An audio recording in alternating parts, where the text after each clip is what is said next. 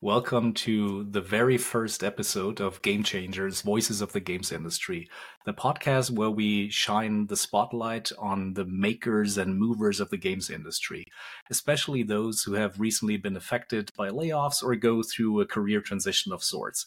So, in order to kick this off, I think there's no better person to do this than uh, than Toby, who I worked with for for quite a long time. So, um, to kick things off, uh, Toby, can you maybe introduce yourselves briefly and tell us a bit about uh, you know your recent projects that you have been part of? Yes, sure, Lars. Uh, thank you for having me. And yes, uh, they are troublesome times uh, these days. But yeah, my name is Tobias Severin. I'm studio development director at Fishlabs. Um, I'm in the industry for over 25 years, uh, quite some some time. Um, in the last 10 years, I was involved in quite quite a few different kind of projects. Um, I joined Fishlabs for making Dead Island Survivors, a mobile game based on the Dead Island IP.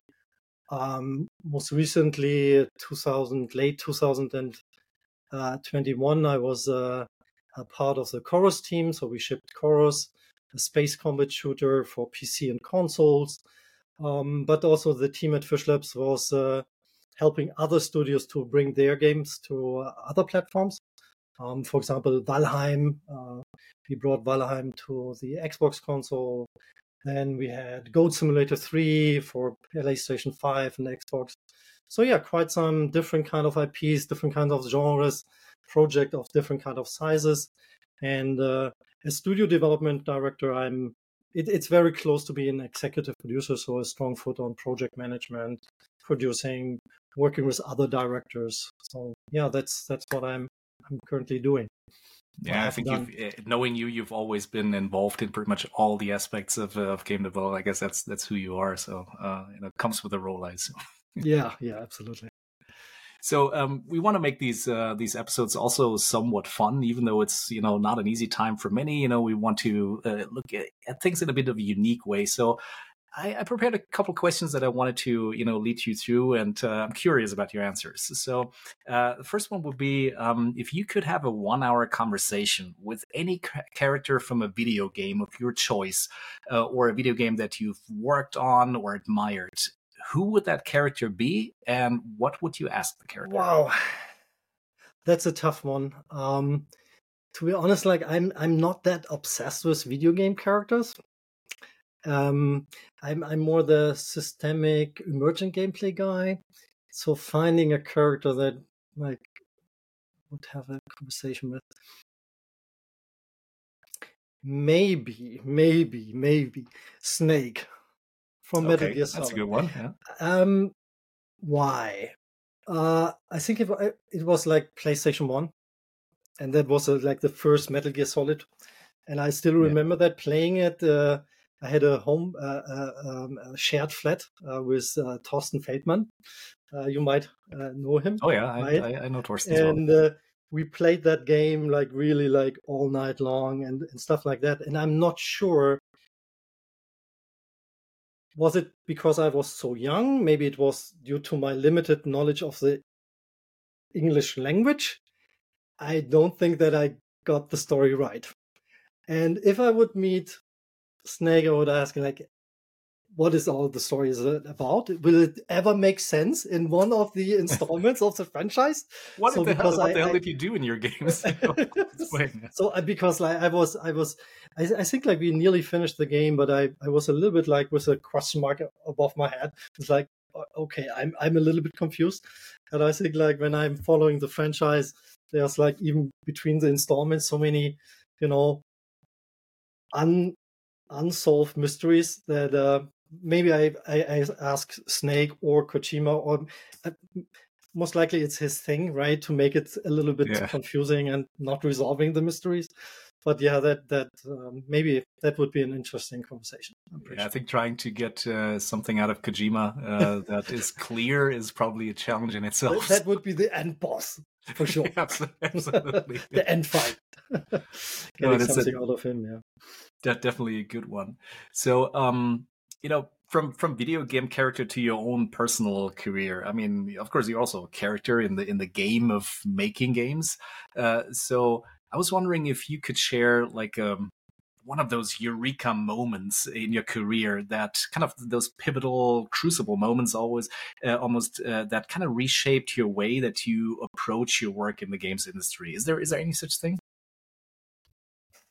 I think what what I like doing games is that there are so many moments that change the way you, you think like this is the way it goes and then five years later it's completely different right?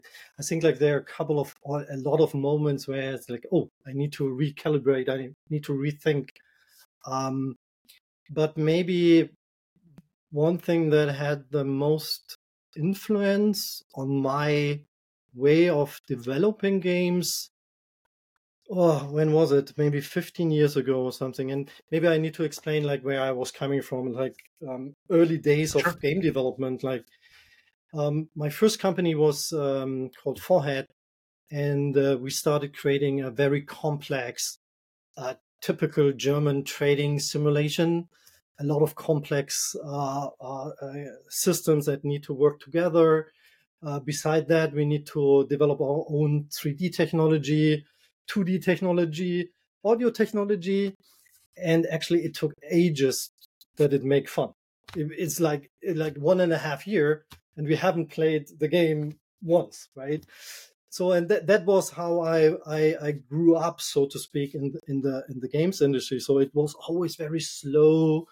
Uh, someone started to write documents like game do- like 200 pages of a game design document, and it took like two or three years to actually prove out these kind of ideas.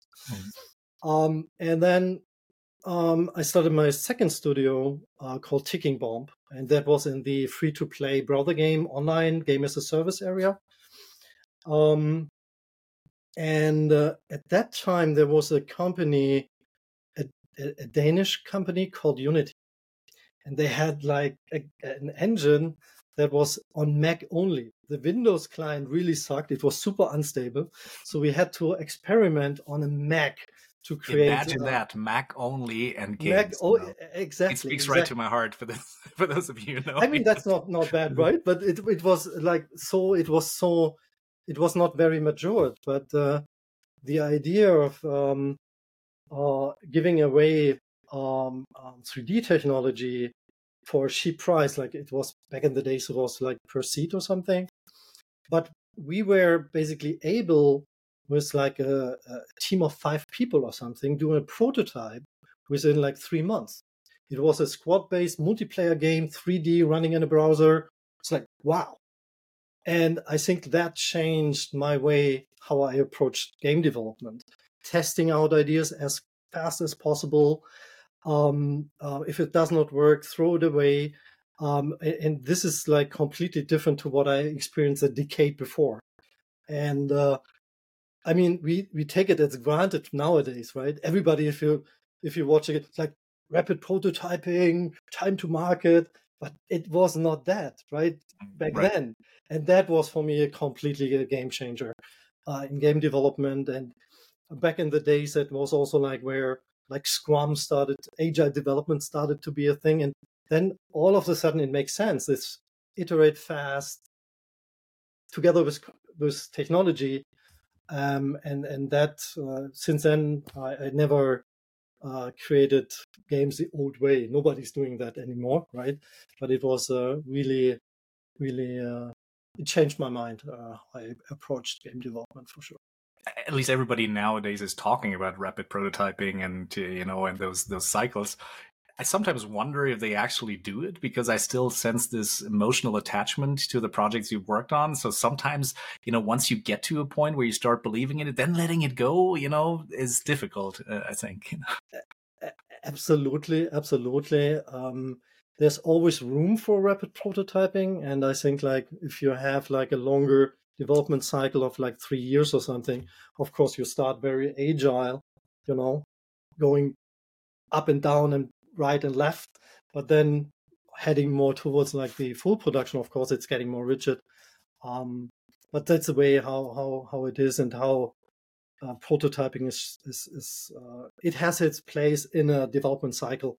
Uh, you're right, but uh, it, it's sometimes very hard to get kill your darlings. Um, Absolutely, it's a great like exercise a, that I that I love to do absolutely. with uh, some but teams. This, you know, kill your darlings to to, to get people trained to that because in the end, but this is less know, a thing on gets to a better um, result. You know? This is more like a mindset, right? It's less like a technology thing or like a, how you arrange your sprints or something. This is like how how you teach people um, how they see things and uh, the willingness of of let things go as they don't work right.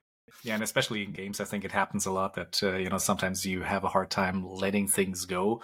Um, it's a typical thing. I mean, we've we've seen it together, and you've probably seen it before, and I've seen before. Is like we invested so much into it already. I mean, now we can't stop doing this, you know. And sometimes whew, that's the worst decision you can make, especially because of the price you pay Absolutely. not being able to work on something new. You know? Absolutely. So, so, I mean, since we talk about making games now, so I was wondering, is there any game that you would love to have worked on in the past. So if you go back in time and have the chance to, you know, look at a game from the past, which one would it be that you said like oh, a, I would have loved to work on this and why? That's a that's a good question. I mean, there are so many good games out there. Um and most likely I need to go back like really back in time. Don't, don't tell um, anybody how old you are. Yeah, so, so RTS and shooter are my favorite genres, so most likely I need to pick uh, one of these. And then, what are the most? Uh, was like, so either it's Age of Empires. Oh yeah. Or, and this is like maybe an outlier. Uh, now I'm curious. It's Wolfenstein Enemy Territory. Do you know? Do you know that? Oh, yeah, I, I, know it. I haven't really played it much, but uh, but it's um, and most likely I would pick um, Wolfenstein Enemy Territory um, because it was back in the days when we created um, um, Gilde and we, used to play like in the evening, like mm. this typical LAN online thing. And it was um, a lot of the times we played um, Wolfenstein Enemy Territory. And uh, what I found interesting in there is they really came up with a unique blend of good solid gun gameplay shooter mechanics and spin like blended with tactical options and like class design. And i think like this is something that i haven't seen in in modern franchises. And it's still very they're still king I, I would be part of that. It was splash damage. They came from community modding. And they were a pretty small team. So what they have achieved with a small team being a, a kind of a genre defining game um, which is still played today. Um, I actually stumbled over on LinkedIn. It's like 20 years later, they still play it. I, it's like like a genre defining thing of a game that I like and love, a genre that I love with a small good team. Yeah, I think that would be something that still is missing on my bucket list. I would say. Have you played yeah. it lately? Um, no. I was just wondering if it if it uh, aged well, like twenty years. I mean, some Most games after twenty not. years I'm, they, I'm they look uh, still amazing. But... You know, I'm pretty sure I'm still glorifying the the graphics and stuff like that. Um, but um, yeah, but it's uh, it was uh, I, I I missed it and how defining that was. Like um, also like the the mechanics was like moving front lines uh, Battlefield adopted that with uh, Bad Company, right. so that that's really really good. And uh, um, but I'm pretty sure it doesn't age very well in terms of graphics and stuff. You, you also mentioned uh, Age of Empires before. Is there anything in particular that you remember fondly of Age of Empires uh, that that would be your why of wanting to work on that game? I, I think it was for me very impressive that I could think so many hours into it. And it oh yeah, me too. Fresh. By the way. I, I, it's like it's like also in multiplayer, but also like in single player. And uh, the remake was recently released, right, uh, a year ago or something. I played the whole campaign again, and I was not bored, right? Um, so I, I think like that emergent gameplay, um, nice historical facts, and uh, yeah, it was uh, again King of the Hill, genre defining, best in class for for for decades. So um, yeah, certainly what, two. What exactly two was cool about that? I it's I don't know. It's like everything was cool about that. Uh, I even had the the honor to um, to work with a, a, former programmer from them. He was a technical director for like two years or something at Fishlabs. So I was like, oh. yeah, for me, I had a similar moment. Uh, uh, you know, when I I played the first Ultima games. Uh, you know, when I pretty much started my I don't want to say gaming career, but my gaming life. I think Ultima four or five came out when when I you know started playing games more, and uh, so I always wanted to meet Lord British. You know, and I had the chance to do so and work oh, with him a couple years ago. Uh, so for me, I mean, Richard's now a friend, and it was uh, it was nice to to have that connection. You know, those are the cool memories. Then hiring yeah, somebody from a team that made a game that you that you found inspirational. I yeah, guess it's something special. So I'm wondering uh, if we if we move on a little bit from that and look into you know challenges that we have in the industry right now that we have in game development in general. So I was wondering what is one challenge or a set of challenges in the in the industry or in making games that you are particularly passionate about, and how would you go about solving those? Oh, there are a lot of challenges these days, right? Um, I know um, you gotta you gotta pick your poison. Yeah, yeah. Something that I'm it's a challenge that I'm always thinking of, and I, but I don't have like I, I, will not solve it, and I don't have a uh, solution yet. But it's something that I'm. Um, it's like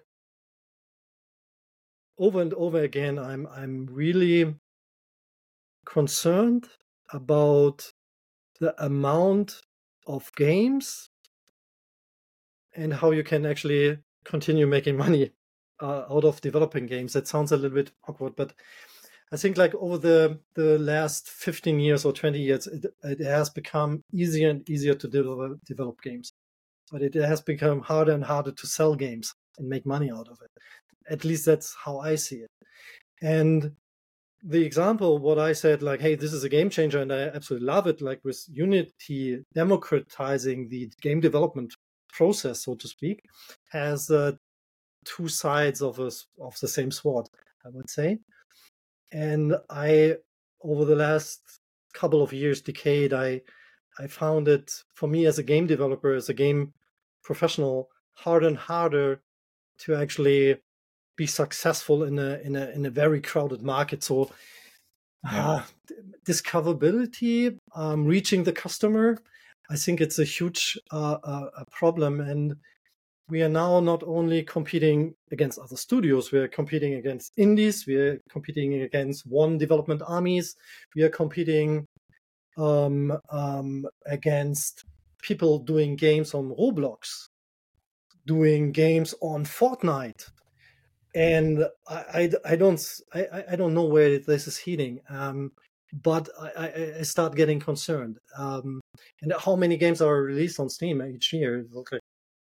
Okay, 4,000, 6,000? Do you have a number? I don't have a number. I, I know it from crazy, the mobile right? space. I, I, remember like because I found that number impressive. I think and it was in 2018 or so, so already a couple of years ago. There was 750 games released a day uh, and, crazy, and, that was, I mean, of course, not all of those games with a super high production value, but just the sheer amount of games and everything is listed on the stores. And the same goes for Steam. Obviously, it's not the same number of games being released there, but uh, you know, I fully agree with you. Discoverability is a is a major issue. Um, so, and it's also not only only for the developer, but also for the customers, right? And um, you there's also like a danger of like losing the trust of customers. Um, because what we currently have seen with the one game. I don't remember the name. This they promised like an open world zombie game, multi like everything, right? Collected two hundred thousand pre-sales and then completely tanked with a because they could not deliver on the promise, right? And if this trend continues, and you have like not only one game that uh, uh, um, does not uh, deliver, the people will get like you know um, will get. It's not great for the customer and there will be a mistrust in in in in in, in, in the platform, so to speak. Um, and I, I don't know where this is going, but this is something where I'm I start getting a little bit concerned um, how to solve that as a as a studio, um, because obviously I think like creating a great game is not enough anymore, right? There are answers to that, right? Early access, community driven development, um, and, but also like the the next trend is coming, right? AI. People can even start creating the content by themselves, and it's like, oh my fucking god! I don't know where this is going, and there's nobody. It's like I don't think I don't. I, I'm I'm not saying that regulation is the the key. Yeah, but um, at at least I think what we have seen on on on on the consoles where Sony and Microsoft they are doing a, a decent job in having like regulations, not letting everything through, right? Um, and I think like a certain there might be a, a way how to, and also they are banning like uh, clearly AI created content, um, stuff like that. So yeah, uh, I would not say all, all my my face is in the uh, the destiny is in platform holders uh, with regulations, but um, yeah, I'm I, I, I, something needs to happen there, um, and uh, of course we can also hope that the market uh, regulates uh, itself, right? But um, it's definitely a challenge that also the customer don't see games as something that you're paying for. Um, and this is these are different kind of trends with subscription 99 cent uh, uh, mobile games. Um, free to play is different kind of a beast, but all of these kind of things, and uh, um, that's combined with like uh, a flood of games of different kind of criteria, like or or, or different kind of quality. Um, I think like it's, it's it's challenging for the industry. Yeah, it's, it's certainly a very interesting time and challenging time in our industry right now. A lot of people talking about how long like the, the current ups and downs or more like the downs will continue before, you know, we see light at the end of the tunnel personally, I, keep believing in it. Uh, I keep uh, believing in the power of games, uh, and we will get through this. It's just a question of when exactly, and maybe you know, I don't know, a couple hundred episodes down the road of this this podcast, you know, we will have a in general a more uh, positive outlook uh, to the future. So we'll see. And actually, I I didn't uh, prepare a question around AI, but somehow I knew it was going to come up in this conversation. So yeah, thanks for I'm, bringing I'm, it up. You know, I'm quite interested gonna, in. I'm not going to dive deeper into it now, but. Uh, it's definitely going to, I think, be a theme uh, in the uh, next couple of months and years going forward because there's pretty much no game development project without uh, having this question at Yeah, least, like how do we want to use AI and uh, what's it good for and, and where does it um, not help um, that much or even you know damage. So as we kind of wrap this up, I mean, this is in the end, uh, you know, a bit of a to get an overview of who you are as as a person. So, I, I'm curious, like, what your dream is, uh, what your project, your your favorite project to, to work on would be in the future here in the games industry, and how do, how do you envision making it a reality? So, uh, what's your your purpose going forward? Dreams. You know, I'm I'm close to 50 years old now. I, Now I'm, you said still age. dreamer. I, I was trying to Never protect stop you dreaming, earlier. right? Never stop dreaming. No, Yeah, you can I still dream of 70 or 80 or however old you are. You Yeah, absolutely. I think like this is the thing why I'm I'm still passionate about creating games. You're always chasing your dream somehow, right? So yeah, it's it's, it's a valid question for sure. Um, so I'm I don't I don't think that I'm like chasing a role or or a specific project. Um, I mean, um, I I I. I had a couple of different kind of roles like programmer, lead programmer, producer, managing director, what's or not. So for me, it's important like whom I'm working with. So this is important, and that I'm very close to the project itself. So I'm a I'm a product guy, right? I want to create games. So this is important, and then then I'm I, I think like I would more chasing for like a dream scenario. Um, and I think like a dream scenario would be to collect all the people, bring back together the band of brothers, like like the best people I ever met during my career, right? Uh, some of them became friends, right? And then wait for that perfect storm, so to speak, like an oppo- opportunity in the market. It might be AI, it might be the next big thing, or like something like a great opportunity, and then have everyone available at the same time, and then find like a, a, a small to medium sized dream team, so to speak, with people who know each other to a certain degree, people that I would love to work with, um, people who are as passionate about video game development than I am, and then basically do something together uh, with a lot of self control, I would say, like maybe self published, something like that. Yeah, bring back together the dream team of developers and then have fun creating a game and then, you know, and then I'm pretty sure that you have good chances that it will be a successful title. I, I, agree. You know, having a dream team together and actually having fun while making games is oftentimes underestimated. I feel because this is ultimately what leads to a great product in the end. So, uh, you know, I, I, couldn't agree more with that. And uh, so, Toby, I, I, wish you nothing but the best um, for the next adventure that awaits you. Uh, I'm Same pretty sure, you, knowing you, that uh, you know you will rock it. Uh, have very high confidence, and uh, I hope you enjoyed this little conversation. I hope all the listeners of the episode enjoyed like a bit of an insight into Toby's soul, if you will. Um, and I want to thank you again for being a part of this. Uh, we will have more of those episodes uh, gonna come up uh, in the uh, near future, and uh, we try to, you know, shine the spotlight on on more people uh, that are currently in a situation where they navigate career transitions. Thanks again, Toby. It was a pleasure to have you here. Thank you very much. We enjoyed chatting with you. Thank you. Bye bye. All right. Thank you. Take care, everyone.